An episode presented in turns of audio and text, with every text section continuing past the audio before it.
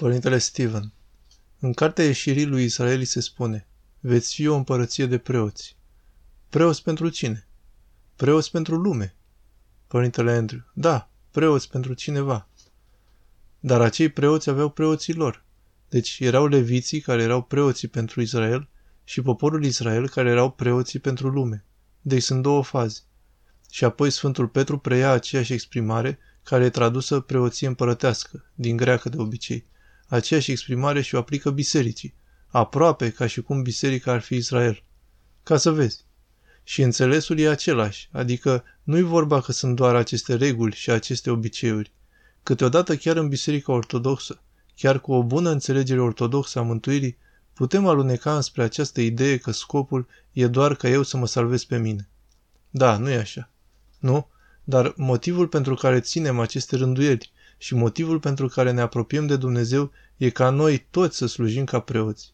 Aducem ca ofrandă liturgia, aducem jertfa Euharistiei pentru viața lumii și pentru mântuirea ei, pentru toată creația, care include, dar nu este limitată la toți oamenii din ea.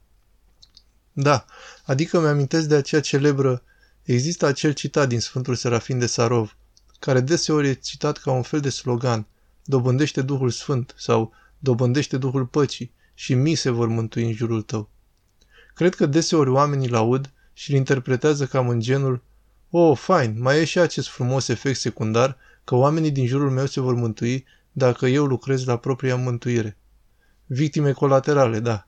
Da, nu, adică e ceva adevărat în asta, dar deseori e transformat în soiul ăsta de pasivism, chietism, că tot ce trebuie să fac umilul de mine, un păcătos, doar un biet păcătos, e să lucrez la propria mântuire și asta s-ar putea să aibă un efect bun asupra celor din jurul meu.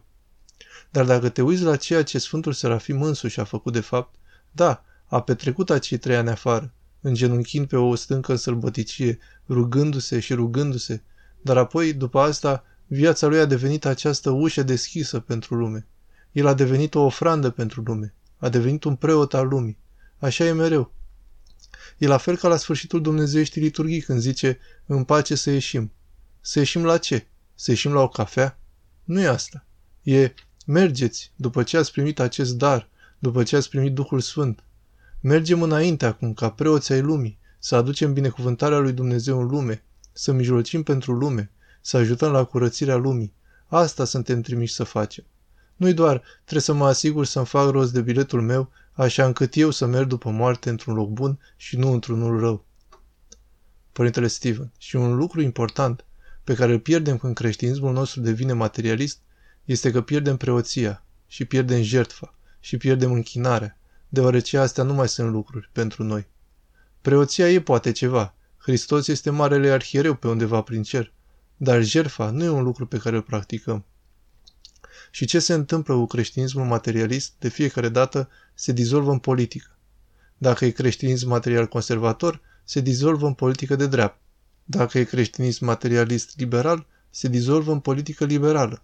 Dar în ambele cazuri folosești mijloace fundamental materiale ca să încerci să obții sau să impui vreo idee de justiție sau să creezi vreun fel de utopie pe pământ prin mijloace pur fizice, ceea ce înseamnă, mijloace materiale înseamnă forță.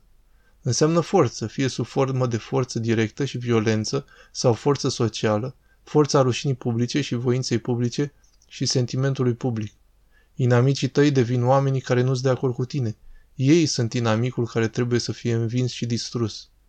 Și încercăm să facem toate astea fără ca Dumnezeu să fie implicat, deoarece o facem fără preoție și o facem fără închinare și o facem fără jertfă, așa încât singurul lucru pe care putem crea este iadul pe pământ. Deci răspunsul la asta este să realizăm iarăși cine suntem. Oamenii care sunt în biserică și oamenii care sunt în afara bisericii. Oamenii care îl iubesc pe Hristos și oamenii care îl urăsc pe Hristos au același inamic și acela nu e Hristos. Au același inamic, puterile demonice care vor să ne înrobească și să ne distrugă. Și noi toți suntem aici ca preoți. Noi, creștinii, suntem nădejdea care a fost așezată în lume pentru acei oameni care sunt în afara bisericii. Noi creștinii suntem cei care, ca preoți, putem să-L aducem pe Hristos la ei și să-i aducem pe ei la Hristos. Noi suntem aceia care suntem chemați și împuterniciți să-i conectăm, să-i reconectăm cu Dumnezeu să-i aducem și pe ei în comunitatea din care face parte și Hristos, așa cât ei să ne cunoască și să fie în comuniune cu noi și în comuniune cu Hristos. Acest lucru poate transforma lumea. Acest lucru poate transforma oamenii. Acest lucru ne poate ajuta pe toți să învingem inamicii comuni. Dar dacă renunțăm, dacă uităm, dacă ignorăm, dacă abandonăm rolul pe care Dumnezeu ni l-a dat și la care ne-a chemat, după cum Hristos a zis despre sare și despre făclia pusă sub obroc, lumea nu mai are nicio speranță. Acei oameni nu vor mai găsi acea nădejde. Lumea nu va fi schimbată în vreun mod pozitiv. Și astfel darurile pe care Dumnezeu ni le-a dat, al cunoașterii, al înțelegerii, al propriei mântuiri, ni le-a dat ca o depunere de la care așteaptă un rod. A plantat ceva în noi și va vrea ca recolta să fie oferită lui la un moment dat în viitor. Deci cred că atunci când ajungem să înțelegem cultul lui Israel și cum acesta era îndreptat spre exteriorul lui, nu era înspre înăuntrul lui, nu era doar conținut în Israel și Israel preocupat doar de frații israeliți și noi ne găsim mântuirea și ducă-se ceilalți din afară, sunt toți răi și păcătoși stricați. Asta trebuie să ne schimbe modul în care ne privim propriile vieți și închinarea noastră și scopul acestora de la bun început.